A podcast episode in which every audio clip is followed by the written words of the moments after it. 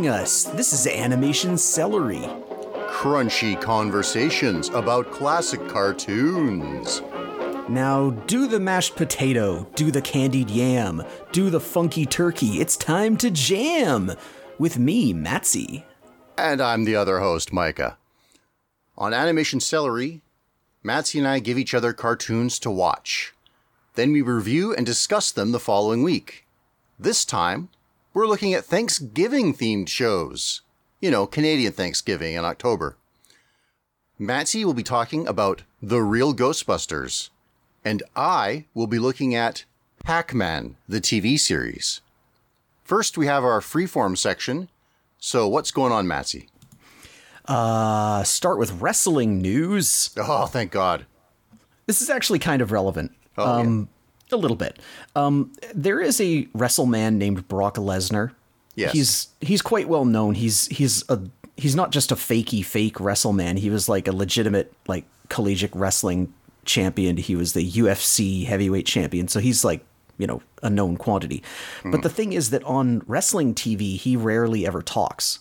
He has a manager, Paul Heyman, who talks for him. Okay. And recently, I saw a video pop up on YouTube, and I guess on on whatever show, SmackDown or whatever, um, he actually talked significantly. And I saw a video on YouTube. It was like rare Brock Brock Lesnar promo, and I kind of went, "Ooh, I I want to hear what this guy's voice sounds like because I don't watch wrestling anymore." Okay. But out of curiosity, I was like, oh, what does Brock Lesnar sound like? And the reason I'm bringing this up is that he sounds a lot like Steven's dad in Steven Universe. Yeah. Ooh la was re- la. it was yeah it was pretty remarkable yeah but anyway that's that's just a minor thing the main thing is um this past weekend i stumbled upon the first episode of disney's latest series mm-hmm. it's called the ghost and molly mcgee Okay.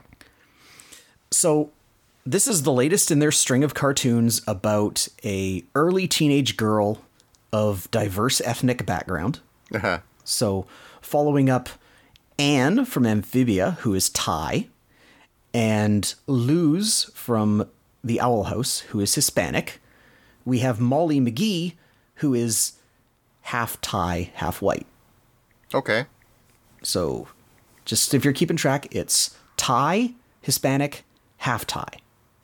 Now, okay, bear with me because the concept of this show, like, it seems simple on its face, but there's actually a lot of moving parts here.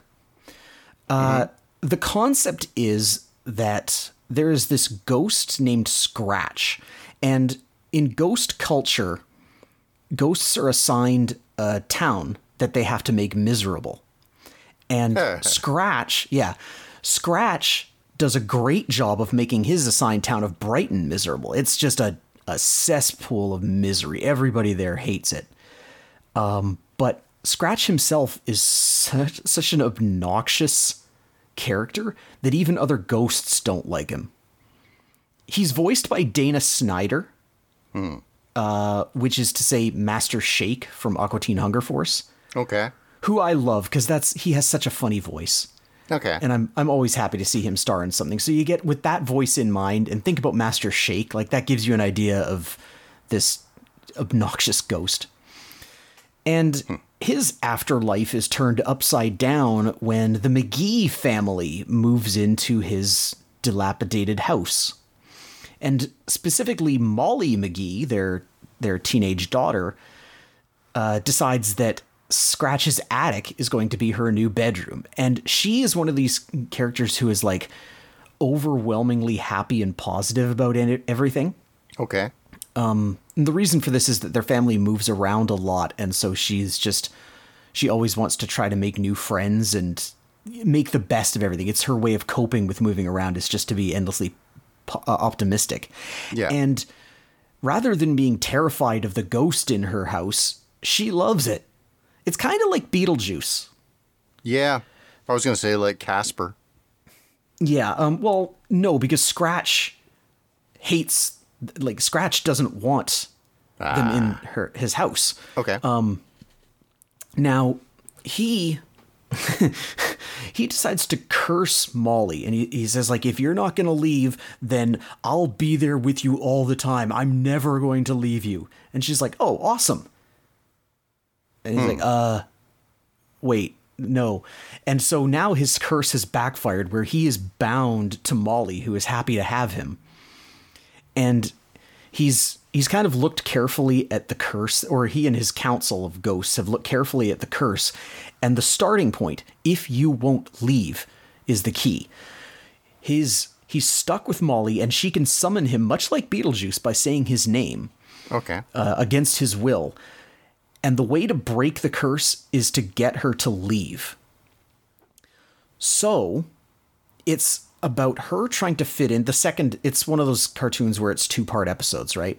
Okay. and the, and the second half is her going to her new school and getting on the wrong foot with the you know the snotty girl who is like she kind of runs everything Man, even though the fa- even though nobody likes her. You were saying that, you know, that these are kind of uh, done by template. That's part of the template. at least it's not um, a girl going into another world Yeah, that's true. Okay. but anyway she gets on the wrong foot this girl's name is andrea and her thing is that she hates it when people call her andrea Okay. which of course um, uh, Molly immediately does, and so Earnestly, though, right? Because that's her character. Yeah, she's like Andrea, and well, there's this scene where she's like, or w- sorry, Andrea, or was Andrea the right way? Andrea, uh, and she's trying all these different vowel sounds, trying to remember what the right pronunciation is, just getting Andrea more and more angry about it. Um, but the point here is a couple of things. So, as I said, Molly's trying to fit in.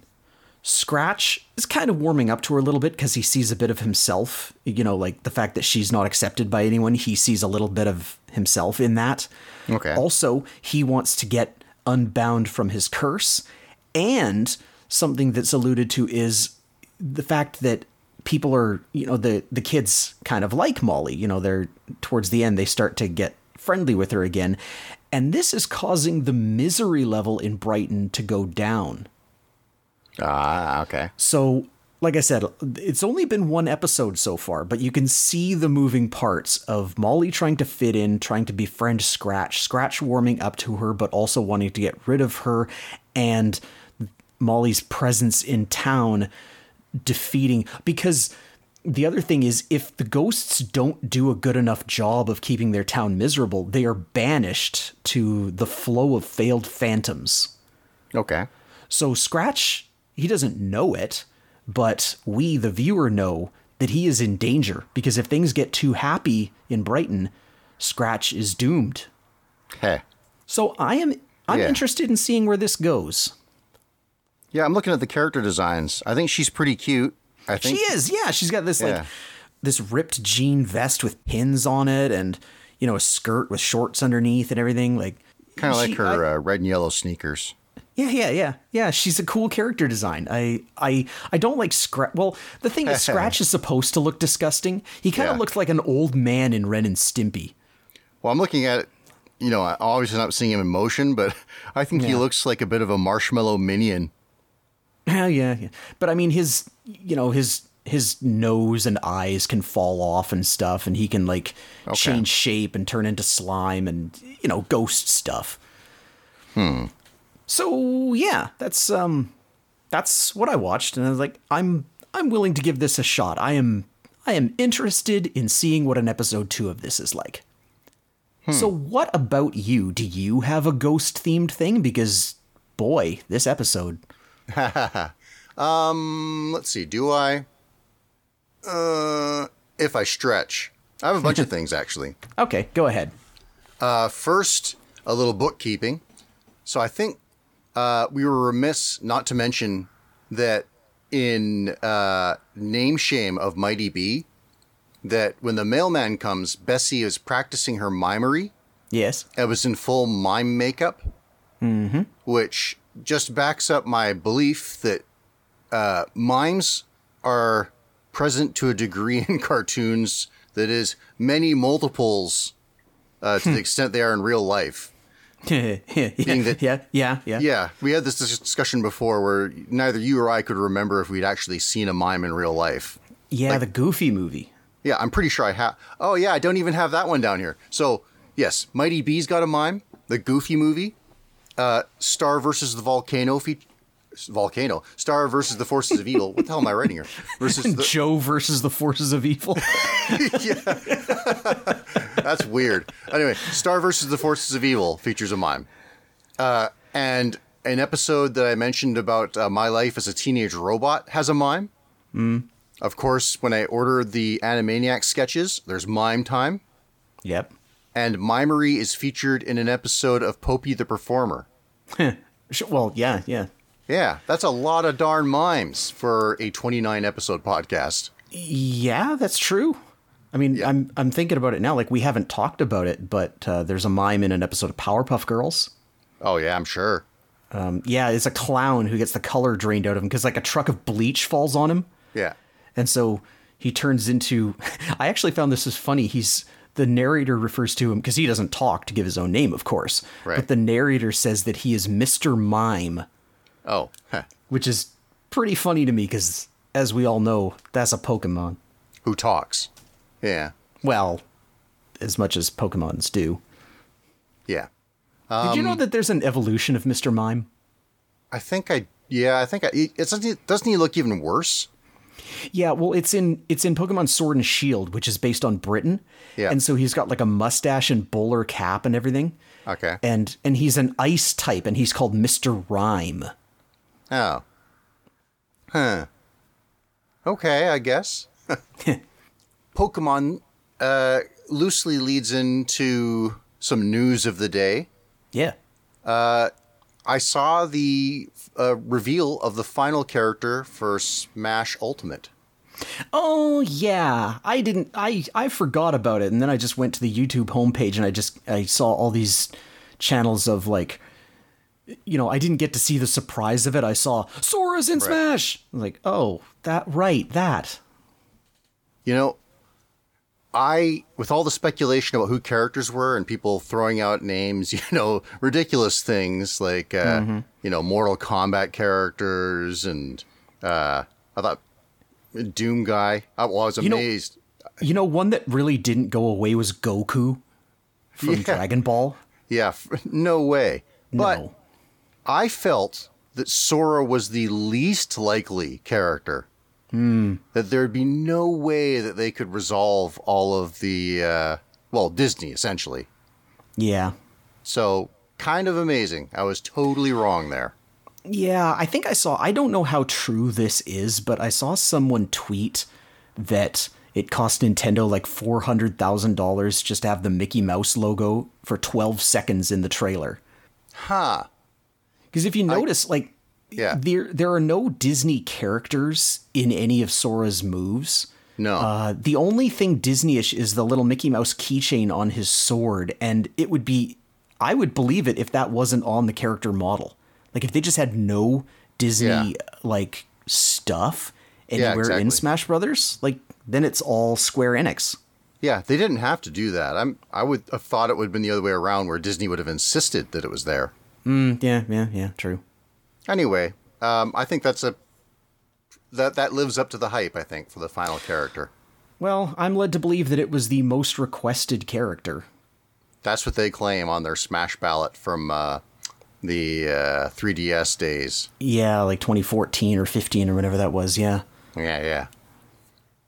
I don't know. I th- I thought for sure they were gonna because they have they had a final evolution of the water type starter from one of the previous games, Greninja, and then they Right. have or no water they have the water type starter Greninja and they have a fire type starter Incineroar. I thought they were going to do the grass type starter from Pokemon Sword and Shield, which would be Rillaboom.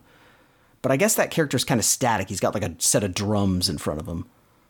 That could have been interesting though, because uh, there's a slight rhythm aspect to uh, uh, Wii Fit, Oh yeah. and they could have had that there, right, where he had moves that would have been done with executing his attack and special buttons and rhythm. Dun, dun, dun, dun.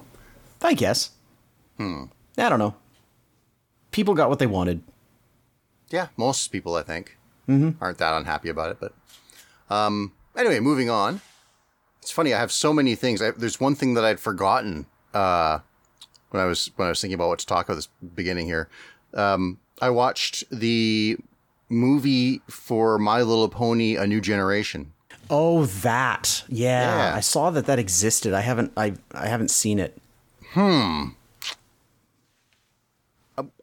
At the beginning of it, I thought that maybe I wasn't going to watch the whole thing. Uh huh. Okay.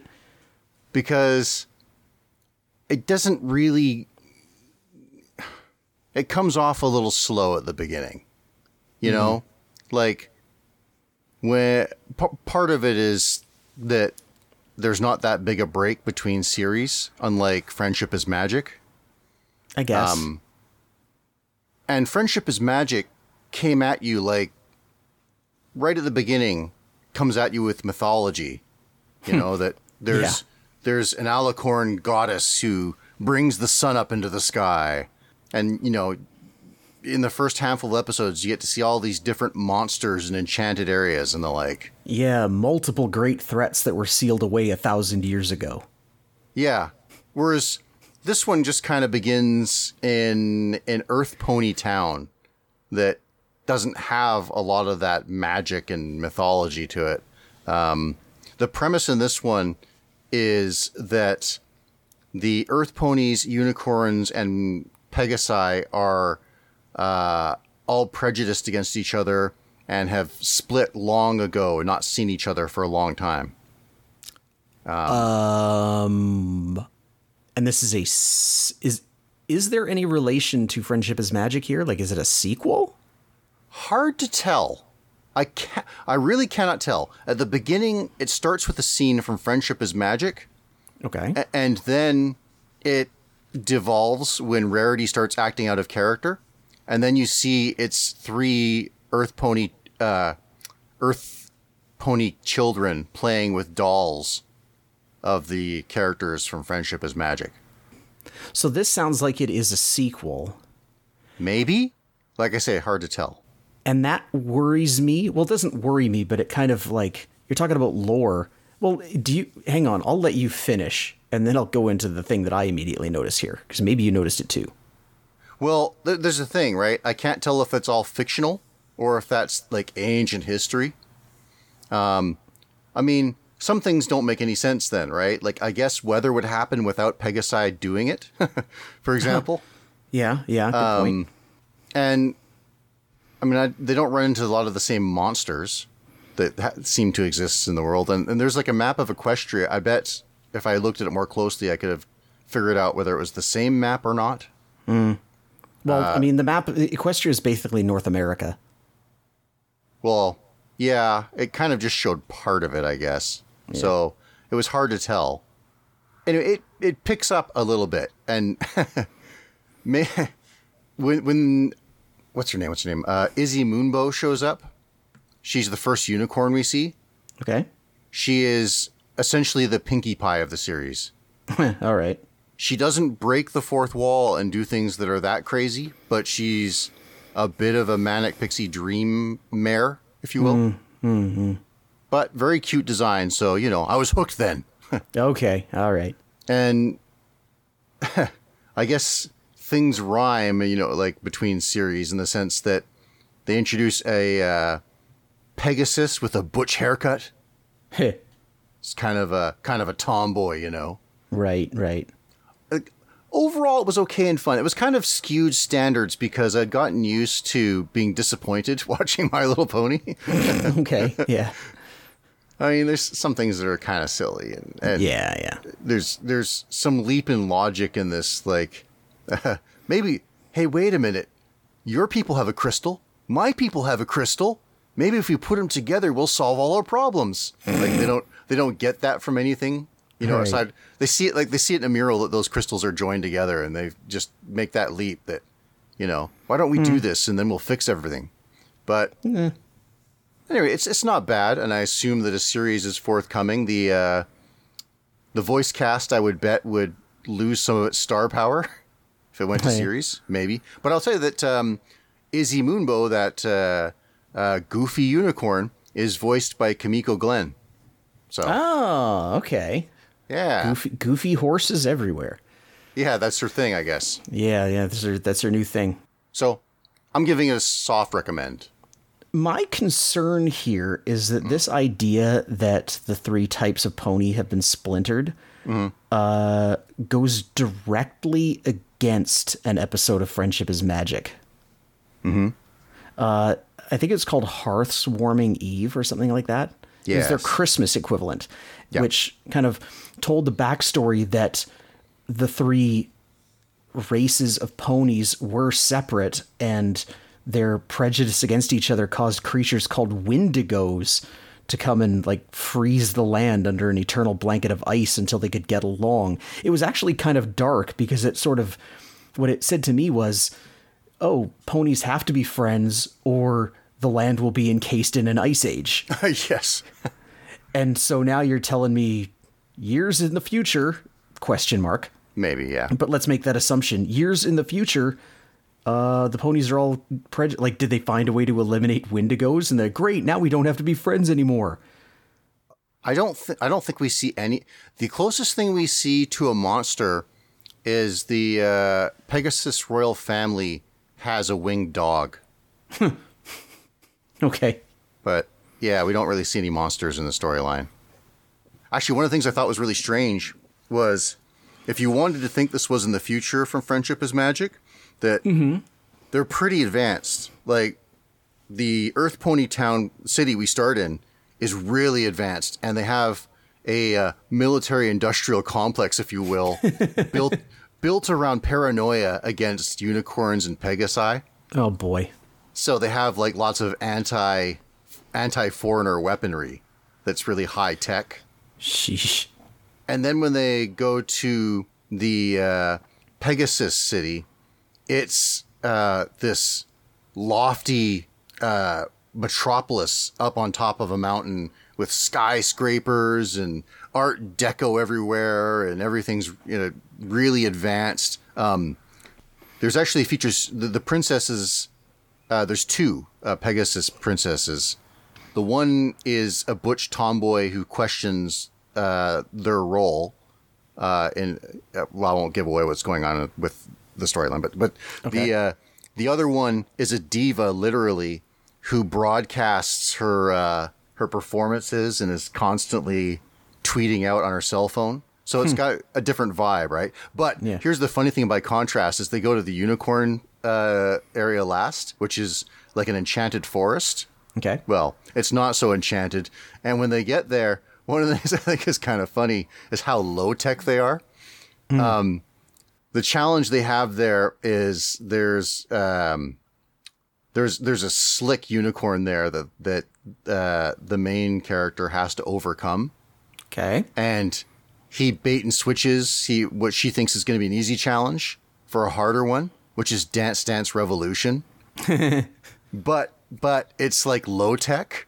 So um, there's like rather than video, it's got uh, uh, like mechanical meters that go up and down, and there's uh, some armadillos on a on a wheel running to power it. It's the Flintstones. yeah, Does the armadillo look at the camera and go, "It's a living"? yeah, right. so I thought it was funny that the unicorns are so backward. in this. well, I guess you know it's like D and D. You know how you can go like tens of thousands of years and you have magic, so nothing ever goes. Technology never advances. You know, the, right, there's one world in Eberron that has robots. right, right. Um, yeah. Oh gosh, I guess I'll I'll leave one more thing uh, for my news segment here. Sure. That, um, uh, you ever watched uh, Little Nemo in Slumberland? I've played the video game. There was a feature back in the '80s. Yeah, it was like the late '80s, early '90s. Yeah, yeah. It totally, totally failed. It was just a box office failure. Uh huh. Um, but gorgeous animation. Mm-hmm. It was done by TMS, which uh, by now we've established basically animate all the good episodes of the cartoons we used to watch. Oh, right. Okay, yes. So the good Rescue Rangers, and, Yeah, yeah. you know, all the good Disney Afternoon and Tiny Toons and so on. Mm-hmm. Um, they, T- the studio TMS apparently had been toying around with the idea of making a Little Nemo movie for a decade. Because from 80 to 87, they kept making Little Nemo pilot episodes. so I watched that series of them Oh, okay. and yeah, it's kind of interesting, especially seeing the the progression of that studio to becoming a powerhouse. And one of them, uh, that kind of plays more like a movie trailer because it's just like disjointed scenes Yeah. that resemble the final movie. Was uh, directed by Yoshifumi uh, Kondo, who directed one of my favorite movies, Whisper of the Heart. oh, So it was fun to see something else he directed since he died a little too young, but unfortunately. Um, So those were really interesting to watch. Little Nemo's kind of funny. It's people's criticisms criticisms of it are correct, and yet the artistry is so high that I think it shouldn't be dismissed. sure. Yeah. I got nothing against Little Nemo. I mean, that uh, Winsor McCay was the cartoonist. Um, we've talked about him before. He did uh, How a Mosquito Operates.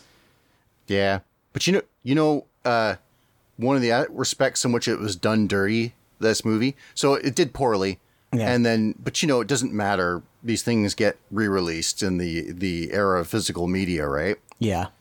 The VHS they released of it was on SLP recording, so it was missing a lot of its frames for the sake of, I guess, saving some videotape.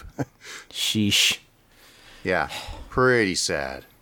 Well, like I said, at least we have the NES game, yes, which which I remember being pretty solid. Mm-hmm. Unlike the NES game for Ghostbusters. Oh boy, that get well. I mean, that was okay. That, that I mean, that was based on an existing NES game for other whatever. Ghostbusters, yeah. Yeah. So I got this episode. Okay, let's let's set things up a little bit. This is the real Ghostbusters, which is a cartoon series that ran from I think it started in '85 or '86, shortly after the movie, which was '84. Mm. Uh, I think it ran into the 90s, but there's always been some kind of incarnation of it. There was like Ghostbusters Extreme at some point. Mm. Um, something worth noting is the the legal aspect of this. So Yeah. in the 70s, there was a live action show called Ghostbusters, two words. And when uh, when they were making the Ghostbusters movie, Dan, when Dan Aykroyd was working on it, they they figured out some kind of a you know legal agreement to use the name Ghostbusters. But when the movie was a huge hit, disagreements showed up on what the animated the, the how the you know because it was the 80s and everything was going to be merchandised and so they needed to find some kind of way to work on this with this other company owning the name Ghostbusters. So what they did was this company got Filmation of He-Man and the Masters of the Universe fame to make their own Ghostbusters with blackjack and hookers. Not really. But th- so they made a they fast-tracked this cartoon called Ghostbusters, which has nothing to do with the movie. It's one of those cheap cartoons that was on YTV. You know, I want to check it out sometime. But Yeah, but you know on. what? Like early on when we started this podcast, Yeah. that was like the atom bomb bad thing that I was waiting for the right moment to spring on you. I, The I don't think Filmation it's Ghostbusters. Filmation's got quality though. I don't know that it'd be bad. Yeah. Anyway, Anyway, the point is the um, Paramount or whoever, I think it was Paramount. Um, they d- actually it's Columbia now that I'm thinking about it. Whatever. yes. Um, they obviously wanted to make a cartoon that was based on the movie. And so their way around this was to call it the real Ghostbusters, which is sneaky. So if It's you've ever, astounding. Why Yeah. did that work? Yeah. Okay. yeah, really. So if you've ever wondered That's the reason, because some other company owns the name Ghostbusters, and there's another cartoon called Ghostbusters out there. But this is the real Ghostbusters, and this episode you gave me is called The Revenge of Murray the Mantis. You know, to me, they were the real Ghostbusters, though. I love this show. So Oh. they were more the Ghostbusters to me than the ones in the movie. Not that I didn't like the movie, but yeah. yeah, well, yeah, I mean, it's it's a pretty good cartoon. All right, let's get let's get into it here. This is Revenge of the Murray the Mantis, and here it goes. All right, so oh, um, if anybody doesn't know, the idea of Ghostbusters is that there's these four guys: Ray Stantz, Egon Spengler, Peter Venkman, and Winston Zeddemore. Who are ghost catchers? They use these proton packs to shoot lasers at ghosts, which holds them in place so they can put this little vacuum trap underneath, which then sucks the ghost into it, and they can put it into a containment unit tank in their fire hall headquarters. That's basically Ghostbusters. Oh, also they have a pet ghost named Slimer, hmm. and a secretary named Janine. Okay, so here we go. This episode, clap clap. Ray Stantz and Egon Spengler are setting up an airlock that will allow them question mark to enter the containment unit because Egon wants to be the first ambassador to open diplomatic relations with the spirit world. Although we then see that Slimer is actually the one who travels to and from the tank. Um, funny note here Ray bribes Slimer by telling him that Peter keeps his jelly beans under his pillow. And that seems like a weird piece, a weird place to keep jelly beans. But I had to go and check out another episode because um, there was a voice actor. I don't remember who it was now, but I read this voice actor is doing the voice of Louis Tully, who is the Rick Moranis character from the movies. Right. And I was like, I want to see how this. Oh, it was Rodger Bumpass, who is uh, Squidward in SpongeBob. Yeah. He's like, he's doing Rick Moranis. Okay, this I got to see. And so I went and looked at this episode, and part of this episode was Peter in bed with a stomach ache, talking about eating junk food. And Yeah. he sits up at some point saying that he doesn't have junk food. And then all these junk food wrappers fall out from under his pillow. Hey, So I guess it's established that Peter keeps stuff under his pillow. that's nice continuity. Yeah, kind of, yeah. But anyway, this whole thing, I mean, the chances that this relates to the main plot and will come up again is like that would be too convenient, right? Like that they would set up an important piece of equipment and then immediately need to use it. so let's forget about this right. airlock for now. It's probably not important. All right. The I thought, main you, I thought you were talking about the jelly beans. Oh, well, yeah, I mean, that is also unimportant. I just wanted to talk about Peter with his junk food. Okay. but yeah, the the jelly beans are not important. Yeah, and this and this uh, airlock is probably also not important. All right.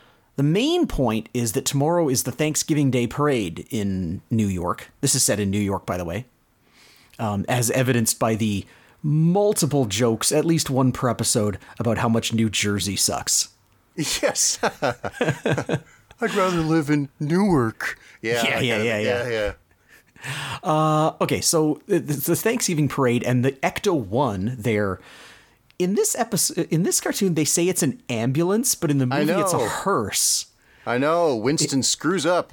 Yeah, yeah. Well, maybe, I mean, maybe they thought a hearse was too dark, I guess. Although there is a morgue. I don't know. Whatever. Anyway, Right. so they're sh- it's it's it's their it's their emergency response vehicle, which they call the Ecto One, and Winston and Peter are shining it up because they're going to be in the parade. Although Peter's main plan is to attract women because he's a lech, like that's kind of his character. Like to describe these characters, um, Egon is a straight laced scientist. Uh, Ray is also a scientist, but he's more childlike and fun. Uh, Peter just wants women, and Winston is the black one. Yeah. Okay, so that night in a warehouse, there are workers inflating a balloon of the famous cartoon character Murray the Mantis. It's funny that there's a character named Murray when Bill Murray played Peter Venkman in the. Anyway, uh, there's a woman from the network, Ann Lawson, and she's creeped out by the place. And a worker explains to her that it used to be the city morgue. And since this is New York in Ghostbusters, and this is a place where dead people used to be. That means that a latent spirit takes residence inside the balloon. It comes in through an air vent on the side of the air pump, which annoyed me because they always do this in cartoons, where they hmm. fill balloons with air and then they float. But then hmm. later, Egon says that it's full of helium, so okay, but also what the heck? Right. Okay. Anyway. Okay, so the next day, the Ghostbusters are in the parade. All four of them, plus Janine, so nobody's back watching the uh, firehouse. Uh, the four white people are crammed into the front, and the one black guy has to sit in the back of the bus, where I guess he belongs in 1986. oh God. Well, you said that was his role, right, in the show. but it's okay, because once the parade proper starts, Winston gets to drive. And this hmm. allows Peter and Ray, sitting on the roof, to get a good look at the Murray the Mantis balloon behind them. But before long, the Mantis gets out of control. Anne shows up and asks Peter to shoot down the balloon, and of course he obliges because he wants to get in her pants. But when he blasts it with his proton pack, the balloon explodes and is replaced by a giant, monstrous praying mantis. Everybody runs, and the mantis chases the Ghostbusters into Central Park. Along the way, Anne. Oh, she uh, jumped on top of the uh, car, by the way. Uh, Anne explains, you know, the circumstances of the balloon being filled in a morgue, while Winston worries that people are going to blame them for creating the creature because they always blame the Ghostbusters for creating ghosts in Ghostbusters. Uh, from Anne's explanation, Ray understands what went wrong immediately. He gives the deets to Egon, and Egon calculates that it could be as powerful as Gozer. All right, here's some background. Gozer, for those who haven't seen the movie, was the main villain of the Ghostbusters movie. Was a god so powerful that the Ghostbusters had to use their weapons in a way that would tear apart the fabric of reality to defeat them. So they do this. I always like it when the cartoon references the movie, except This they feels a little willy nilly, well, though, they eh? they almost always reference the movie by comparing the thing they're fighting to Gozer. Right. Like it's more powerful than Gozer. It's as powerful as Gozer. Gozer was a god. How are there that many other minor ghosts? Like some spirit energy from a morgue floated into a balloon, and now it's as powerful as a god. yeah. Yeah. I agree. Too far. But I do I do like it when they reference the movie because they don't very much. Anyway, Well, it's it's funny you mentioned Louis Tully that he's not in this series at all until Ghostbusters 2 comes out. yeah, And then they have to inject him in in a hurry, and I, I didn't appreciate it. Anyway. yeah, yeah. Anyway. You know, in the movie, there's a running gag of Louis always being locked out of his apartment. Yeah. And it wasn't until, like, within the past year that I realized his role as Gozer's servant is the key master. yeah. It's like that joke completely went over my head for like 40 years. That's pretty subtle. yeah, but it's it's still funny. Like, good job writing that, Ivan Reitman and Dan Dan uh, Dan Aykroyd. Yeah. Okay. So, where were we? Okay, so since this thing is as powerful as Gozer, Winston posits that their only option is the big guy.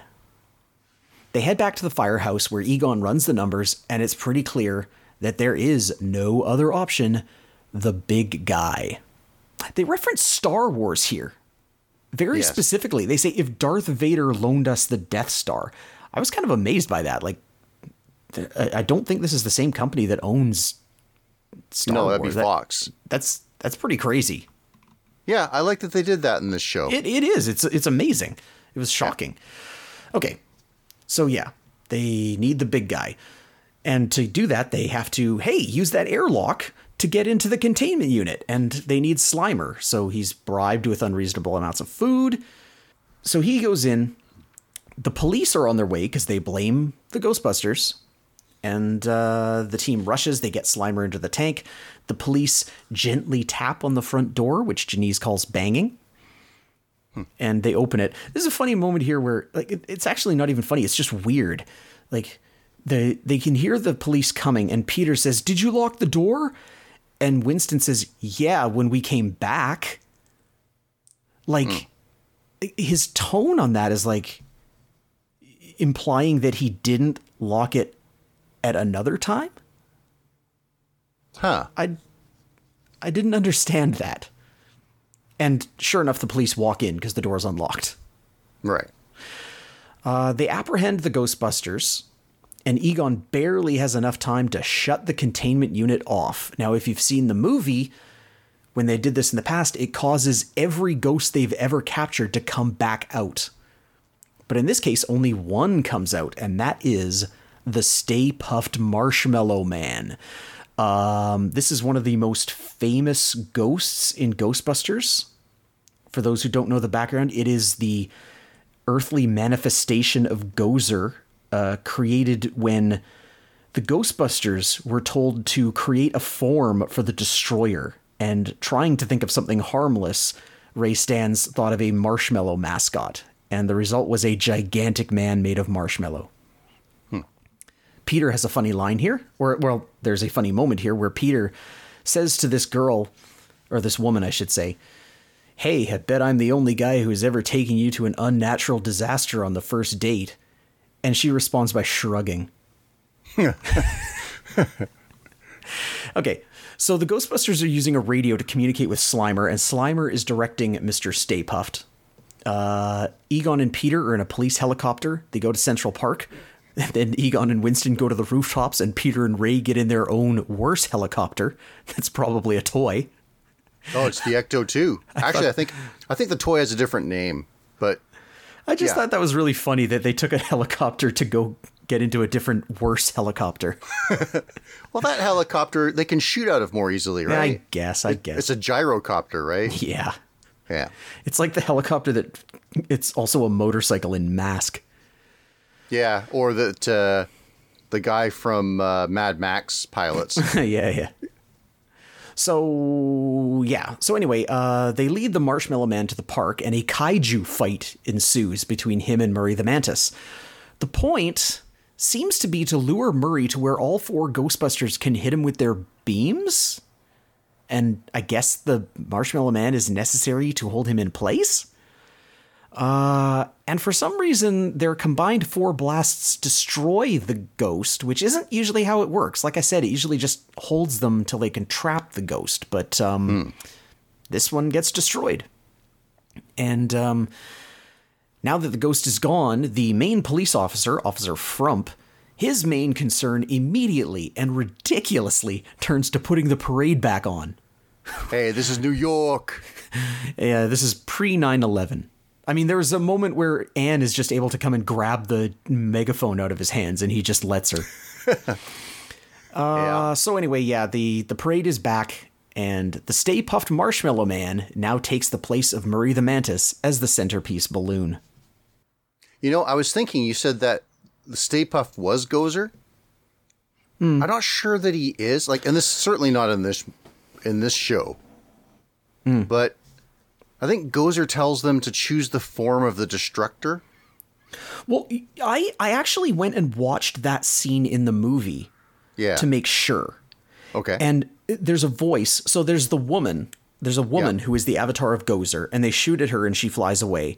And then this voice tells them, she starts talking about Gozer the Gozerian, the destroyer, all this stuff. And it says to choose the form of the destroyer. And the fact Oh, that she referenced him as the destroyer and then said choose the form of the destroyer, I took to mean that this was, and you never see that woman again. no. So I was under the assumption that Gozer had now taken on the form of the Marshmallow Man. I am willing to be corrected. Hmm. Whatever the case, it's a far more benign Marshmallow Man. Yeah. Um and that might be because it's not the same one because they destroyed the Marshmallow Man. They didn't capture him. Right. And actually, this series has uh, directly follows. The first episode has them coming into the fire hall covered in marshmallow goo. It does? Yeah. That's amazing. Yeah. And not, o- not only that, but they all have the same brown uniforms and they they ditch them for new uniforms because they're covered in marshmallow goo. That's amazing. That's awesome. I kind of want to go see that. I was Yeah. I I read that there was an episode that explained how they got Slimer as a pet. Hmm. Um, because in the movie, Slimer is the first ghost that they capture. Um, yeah. He's he's not. It's the Green Ghost is the official name, and in this, he's just there hanging out with them. And I I I read that there's an episode that explains how that happened. Um, I'd like to Yeah. go see that. Well, I think the first one. Okay, I will take. Yeah. Uh, yeah, maybe It's, it it's would got have everything to. you need. It would have Yeah. to. Okay, I should probably go watch the first episode. Speaking of Slimer and this show in general, this might go off the charts on the PKE meter for the maximum Frank Welkering of a cartoon. Oh boy. yeah, I- you got Slimer doing his meow, meow, meow voice, and you got every ghost doing their voice that he does. And Yep. And Ray. Doing, Ray, yes. Doing the Yeah. default Frank Welker voice, yes. yeah, Um, his- let's let's talk about the voice cast a little bit. Oh my God, The obvious one that you need to talk about is Lorenzo Music as Peter Love him. Venkman. yeah, Uh, He was only the voice of um, of Peter for the first two seasons. Uh, there are conflicting stories as to why. Um, it there are some who say that Bill Murray heard it, and his his criticism when he saw the show was that he sounded too much like Garfield. okay, I mean, you know, and then ev- everybody knows Bill Murray. After Lorenzo Music died, Bill Murray did the voice of Garfield in the Garfield movies. So there's that. Uh, Frank Welker is the current voice of Garfield, by the way. well, of course he is. Yeah. Um, so yeah. Um, who else? So there's Frank Welker as Ray, Lorenzo Yeah. Music as Peter, um, Maurice LaMarche. I did not know that he did Egon. Oh, And that's because he's perfect. We've talked before about how great uh, uh, uh, Maurice LaMarche's uh, Don Adams was. yeah, Like he's a perfect Don Adams. He is a perfect Harold Ramis. He sounds exactly like Egon in the movie. He doesn't look anything like Egon in the movie. He has No. this ri- ridiculous like pastry on his head, and it's all blonde right. um, but it's a great voice. And the thing that shocked me when I saw the credits for this, I had no idea that Arsenio Hall was Winston Zeddemore. He's good. Oh yeah, You know, you know that. Yeah, you said that Lorenzo Music at some point stops doing Peter Venkman. I think he stops doing. There, there's segments where he doesn't do the voice for Winston.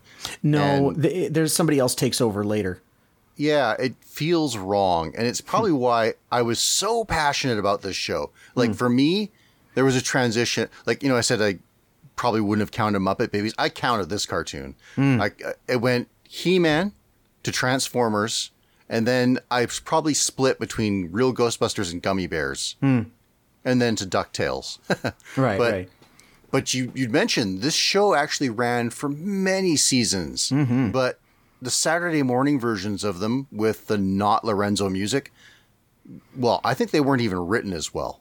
Now I have he- I have heard about episodes from later seasons that are kind of interesting Hmm. because it's one of these shows where it's got like people that became major uh, writers and directors in Hollywood would write for Ghostbusters.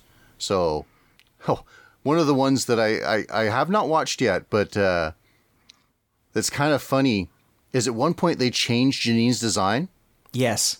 and then they create a in-story reason why she changed. Yeah. Yeah, yeah.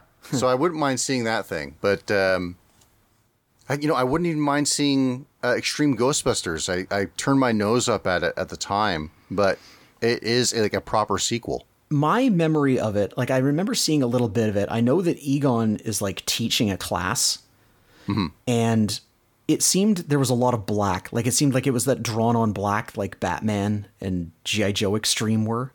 But I could be wrong. I could be wrong. I could be wrong about that. Maybe I am mixing it up with GI Joe Extreme. No, this it, the the way it looks more like uh, that era of Men in Black and Godzilla and Big Guy and Rusty, all those shows. Yeah. Oh, and the Batman. Yeah. By the way, we didn't mention who took over as uh, Peter's voice. Mm-hmm. It was Dave Coulier. Yeah. By the way, by the way, I don't want to create the impression that I don't like uh, Frank Welker. I do. Yeah, it's just that he's he was the first he was the first of this string of voice actors who was in everything from the 80s through the 90s. he really is in everything. Yeah. Like I'm amazed at the number of live action movies where he's doing the voices of dogs and cats. so, uh, this episode of Real Ghostbusters. Oh, actually, I should say in general, I thought that the Real Ghostbusters episodes felt like adaptations of tabletop role playing game sessions. Okay. Prob- probably they were. and the way I look at it, this is not the best episode. There's all kinds of inconsistencies, and it's not that creative. This episode just seems like fan service for the movie. It's kind of just like a retelling of all the hot points of the movie, you know? Yeah, Like kind there's, of. there's the Stay Puft Marshmallow Man. Here's the part where they open the containment unit. Well, I'm going to further my analogy here. And the way this wasn't the best episode, this is like not the best game session, but still a good time because you get together with friends. Yeah. in this case in this case your friends are you know are peter venkman as voiced by lorenzo music and Yeah, yeah. you know egon is voiced by maurice lamarche um, so it still felt good especially you know not having watched one of these in a handful of years yeah. and I, oh boy this is pithy here um, if you don't love real ghostbusters at its murray the mantis you don't deserve it at its knock knock that is a good episode knock knock i Okay. recommend checking that one out Yeah, I'll, I'll take a look. Um, couple of little things. Talking Mm-hmm. about voice acting, there was one point where I caught Canadian voice actor Maurice LaMarche saying sorry. oh really Yeah. sorry, Peter. I should have remembered that mantises can jump. Huh. I found, you know, I like this show. Um, Looking at it with a more critical eye, like I, you know, I had a lot of my criticisms in my little synopsis of it. Um, I will say that it's some very good art. I mean, the character design of Egon is kind of bleh, but like for the most part, the art is really good. Animation, not so much. Kind of a low frame rate. Um, De- depends on the episode. It fluctuates right? I this can- is not great. Yeah, this one is not great, but you know, this is an okay show. Like yeah. because here's the thing. Ghostbusters is so good that hmm. i mean it's easy for me to say that anything based on ghostbusters has to be equally good but the second movie wasn't as good and the third movie was hmm, that's interesting calling it the third movie well i mean that's what it was one of my friends astounded me by saying it was good holy cow it was so bad it's eh, What a stinker. I can't believe how thin the characters in that are. Right? They hardly do anything. Like they have Melissa McCarthy in the movie and her only real joke is like a running joke about wontons. and they could have given her more scenes, but instead they had to shoehorn in cameos galore one after another. all three living ghostbusters Yep. Yep. And uh well, I don't know. I'll, I'll really get off the off topic if I get into all the stuff I dislike in that movie, but okay well suffice just to say you know yeah. this era, kind of before they made the second movie, let's say, when they were just like building off of the first movie for the sake of merchandising it, Yep. they did all right. This was a decent 80s cartoon. I think largely because their voice actors are so good. Yeah, it's it's real good voice acting. Like I said, I mean, it's hard not to hear Garfield in Lorenzo Music. There's only one time that I've ever heard Lorenzo Music not sound like that. Mm-hmm. And it was very interesting, and I'll get to that later.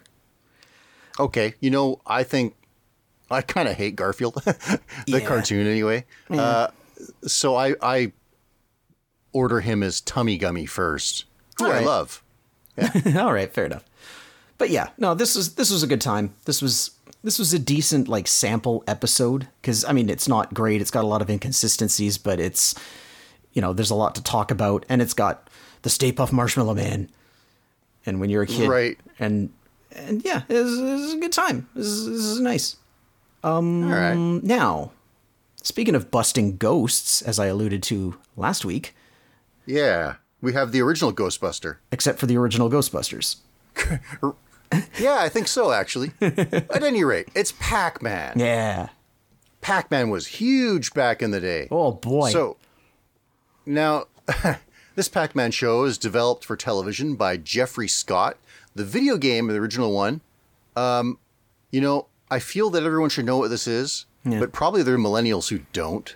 he's I in don't Smash know. Brothers. Yeah, that's true. That's true. Fighting Sora. Um, so, Pac Man is a simple video game about a round, yellow eating machine who must consume all the dots while evading ghosts in a maze. But when he eats a power pellet, he becomes invincible and can eat the ghosts. And their disembodied eyes hurry back to their lair to regenerate and hunt Pac Man anew. So, this is a Hanna-Barbera show that grants Pac Man and all of his ilk arms and legs. The ghosts also get arms. and nearly, this is Hanna-Barbera, remember, nearly everyone gets a hat or some hair. And it's sort of like the Flintstones or the Jetsons, how they would construct a world around a theme. Much about the setting is round. For example, Pac Man's dog and cat have rounded watermelon shaped bodies. Yeah. And strangely, the buildings kind of look like plastic versions of the stone buildings from Flintstones. It's Pac-Land. Yep. Now, Ms. Pac Man, his wife, gets a proper name in the show Pepper. I looked I'm this a- up. Yeah. Well, go ahead. Finish what you were going to say. Oh, I'm saying I'm okay with that, but Pac Man still remains Pac Man, and worse is nicknamed by everyone Packy. Yeah, yeah, yeah. That's rough. Um, I looked this up. This movie or this this show was in mm-hmm. production when Ms. Pac-Man came out, so mm-hmm. they wouldn't have known that there was a character named Ms. Pac-Man at this point. Oh, she even has a bow, so. Hmm. Oh, well. I mean, I'm guessing. I'm just No, looking. I'm they just, must- Well, I'm just looking. at. I'm just looking at the timing. Like this would have been, this would have been started to be produced in like '81, right? Well, I, the reason I say they must have known is because the ghosts include Inky, Blinky, Pinky, and Clyde, and the additional ghost from Ms. Pac Man's suit. Oh, you're right. You're right. Yeah. Yeah. Okay. In this case, these these ghosts they serve a greater evil, a humanoid named Mezmaron, but he doesn't really factor in the episode I'm going to be looking at today. So, this is uh, what I coin half episodes, Yeah. as in there's two halves, different stories. The first one is Pac Van Winkle. So it starts Pac Man and his appropriately round dog Chomp Chomp embark on a hike together. Their trek leads to a witch's hovel. That is to say, a pack witch's hovel. She's got the round pack body. Pac Man approaches the hovel to ask directions. Despite the witch's attempts to give away the game, an incredibly gullible Pac Man drinks her sleeping potion. The delayed effects hit him on his way back home. He sleeps so long that by the time he wakes up, he's an old, bearded Pac Man. When he gets back to his house, he finds that a ghost couple lives there. And the police officer nearby is a hostile ghost as well. His escape under the pavement is provided by the ragged remnants of Pac civilization. There, he reunites with an old Pepper, his wife, and a grown up Pack baby. The aged hero is. yeah, that his up- name is Pack Baby. Yeah. But, well, no, is voiced by Frank Welker Of course he is. Doing his Freddie Jones. doing his Ray Stantz. yeah, sure. I guess doing his natural speaking voice, kind of. Yeah. Um, anyway, the aged hero is filled in on the details, and in his absence of 20 years of sleep, Mezmaron took over the power forests, and the ghosts took over Pac-Land. In a bid to revolt, the Pack family disguises themselves as ghosts and power pellet inspectors. It works well enough for them to accidentally find the power pellets, but their efficacy has failed because they've staled over 20 years. The aged ghosts chase down the family and chomp them to really no repercussion. Maybe the witch who gave him the sleeping potion can fix his problem. Luckily, she does have a six pack of the antidote potion to put Pac Man back in time and de age him. Now, there's, there's a gag that's done twice here where Pac Man uses the witch's nose as a door knocker because she sticks it through the peephole in her door. that's kind of weird, isn't it? It- well, yes, yeah. It's it's it's one of those things that's done just for the gag. So that's the end of this thing. But then there's a Pac Mania. It's a short gag segment segment where ghost monsters chase Pac Man at Pac National Park, but he leads them over Old Packful Geyser just as it erupts. Interesting that they're. I don't. Hmm, hmm? Yeah, It's, go on. it's weird that they're ghost monsters. They're not ghosts. They're ghost monsters. yeah. You know, I should have had a look. I think they might be called that in the video game. Hmm. Maybe not though, because like every bite was uh, conserved in the old days, so I think they would have just called them ghosts. I don't know that it even said it. Yeah. I, I read that there was a debate early on in the construction of this show whether they're ghosts or monsters, and they ended up being ghost monsters. Hmm. I might just be contriving this, but I figure that if they're ghost monsters, they're not necessarily the spirits of somebody who's dead. Okay, I don't know. Maybe. I'll buy that. So, a thing about this is that Pac Society fell because Pac Man wasn't around, right? Right. But maybe their true crisis is learning that power pellets lose their power over time. Y- Well, yeah, that. especially I mean, especially since they literally grow on trees. Like you would think Well, it- that the supply is yeah. constantly being refreshed, but if the trees just stop, if the trees stop growing fresh power pellets in twenty years, they're on a timer. I don't know if they if they always grow on trees. I think they do. I think that's the point of the power forest. Yeah. I don't know. It may it may just be a badly written episode. Who knows? now, here's another thing. The dynamics of ghost chomping. Okay, so this happens in the show where ghosts surround a pack person and make little chomp chomp chomp sounds. Yeah. And then to varying degree the ghost is like worn out afterwards like, "Oh, they they took took me took it out of me getting bitten by all these ghosts." Yeah, they just beat him up. Yeah. And okay, so here's the thing. I think people probably assumed from the video game that the ghosts ate Pac-Man since the game is themed around eating. Hmm. But I was thinking that I look as his at Pac-Man's dying animation, you know, where he kind of uh, arches apart and then wilts to nothing. Yeah, his like his mouth opens so wide that it just you know, his body becomes negative space. Yeah, and he disintegrates. Yeah. I was thinking instead he probably dies of fright or that they age him to death like Dungeons and Dragons ghosts. Okay. Sure. Uh, anyway, why don't we get on to the other half episode? Yeah. Happy Pax Giving. Oh boy. so Grandpack and Nanapack, the grandparents, visit the Pack household for Pack's Giving. I don't think the Smurfs say Smurf as much as they say Pack in the show. Oh, I, you know what? In another forum where we sometimes communicate when you weren't around, I Yeah. said something very similar, except I didn't Yeah. use the word pack. I said the word chomp because boy, they say the Oh. word chomp a lot in this. But I said the same Yeah. thing about Smurfs. Great minds. So Grandpack puts a headband on Pack Baby so that he can look like a Pack Indian. That's becoming a running theme in our show too. uh, so Nanapack stalls the feast of turkey and power pellets to tell the story of the very first Pax Giving. Back in 1620, the Pack Pilgrims sailed their ship, the Pack Flower, to the New World Packland. Just hearing you say it is cracking me up. So, the uh, the Pack family and even their pets stand in for these historic figures.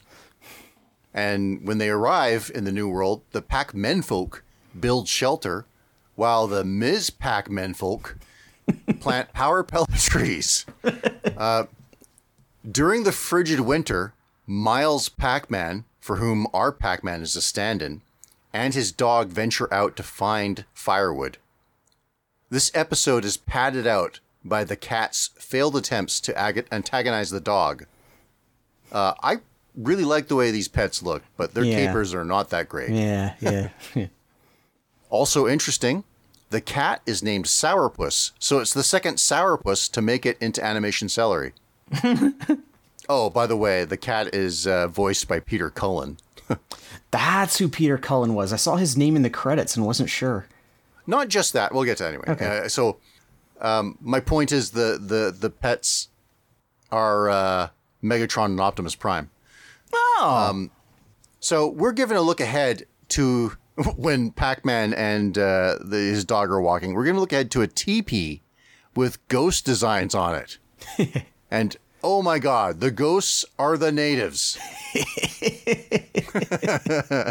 now, now, listen. Yeah, From a design standpoint and from a Yes. voice standpoint, these are some of the least offensive Indian stereotypes that I've seen in a cartoon. They're oh, not. Oh, yes. They're not like we chomp 'em heap big pack folk or something like that. give me more, give me more of that. no, but but it's funny. The pack people, uh, they're you know they're Puritan pilgrims, right? Right. So they speak with thou and thee, yes. kind of kind of half-heartedly, because they don't say things like "I goest out" or you know they don't Yeah. they go halfway. But the ghosts also talk like that in this, like you like you said, rather than you know. Um, so Sue, the ghost, ventures out to find something to chomp. She spies Pac-Man returning with firewood, and so alerts all the other ghosts so they can victimize the Pac Pilgrims. They dress Inky as a turkey so that they can infiltrate, and the disguise lures Pac-Man out, but he evades them and retreats back into the cabin and barricades it. That's no match for Pinky, because Pinky channels the big bad wolf and blows the cabin down. The pack folk try to eat their power pellets from their trees, but they're frozen. But luckily, the sun comes up just then and instantly, sufficiently thaws them.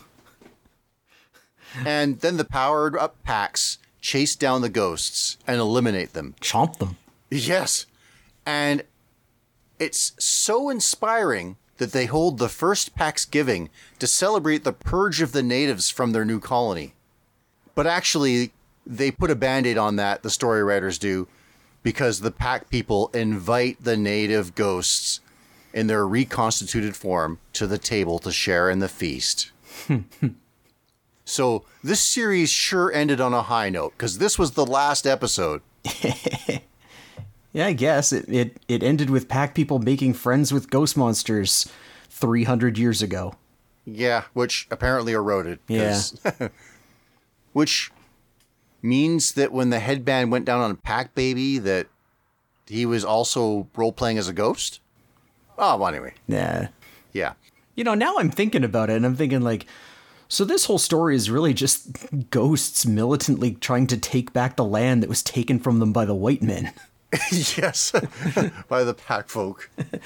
Uh, yeah, and I guess uh, Pack people fleeing for uh, religious freedom as well. I guess.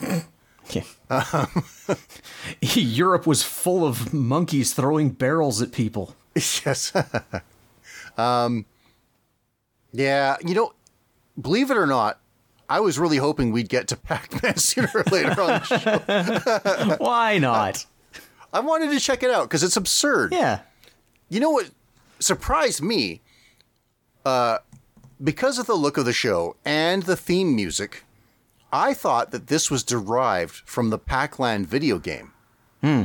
It it's the other way. The develop like Namco saw this show and went, "Yeah, that's Crackerjack." and they decided that Pac-Man should have arms and legs, and it should have that doodle-doo, doodle-doo, doodle-doo music. You know. Mm-hmm, mm-hmm. Um, I have tried. Have you ever played Pac-Land?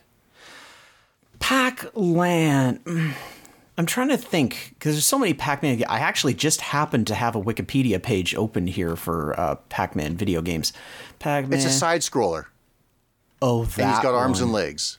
Yeah. Oh. Oh, yeah. Okay, yeah. There's a stage of that in Smash Brothers. Yeah, I played it on emulation out of curiosity, and there's a part where you have to time a spring jump, very much like the springs from uh, Super Mario 2 Lost Levels. Oh, okay. Except the timing, I could not understand. I didn't get it once by accident, and I gave up. This game is not good enough for me to to feel this frustrated. Anyway, um, so I like that version of Pac-Man better with the pie eyes, and he's got better proportions. Yeah. this is this is pure 1980 Hanna Barbera for sure. yeah. That said, I do like the pets, the ghosts. Uh, I don't know. Eh. Now, this is adapted by Jeffrey Scott, who has written way too many shows for us to list, but they do include Muppet Babies, and of course, most importantly, Hulk Hogan's Rock and Wrestling. I'm pretty sure he did episodes that we've reviewed too, actually. Probably. Now, there's a voice cast that's worth looking at here. Uh, Chuck McCann voices Blinky and Pinky. Mm-hmm. And his distinctive voice is recognizable as Duckworth and Burger Beagle on the original DuckTales. That's where I knew that from. I've been Yeah. I've been racking my brain trying to remember where I knew that voice from. Oh, well, I'll get you some more here. Okay. Uh, dump the the air pirate dump truck from TaleSpin, Okay. Um, and the Amoeba Boys from Powerpuff Girls. oh yeah, okay. Yeah, he's all of them. His, He was- You get to see, you get to see the full range of his voice work in the Amoeba Boys. He is uh I think the character's name is Moe in um Adventure Time. Okay.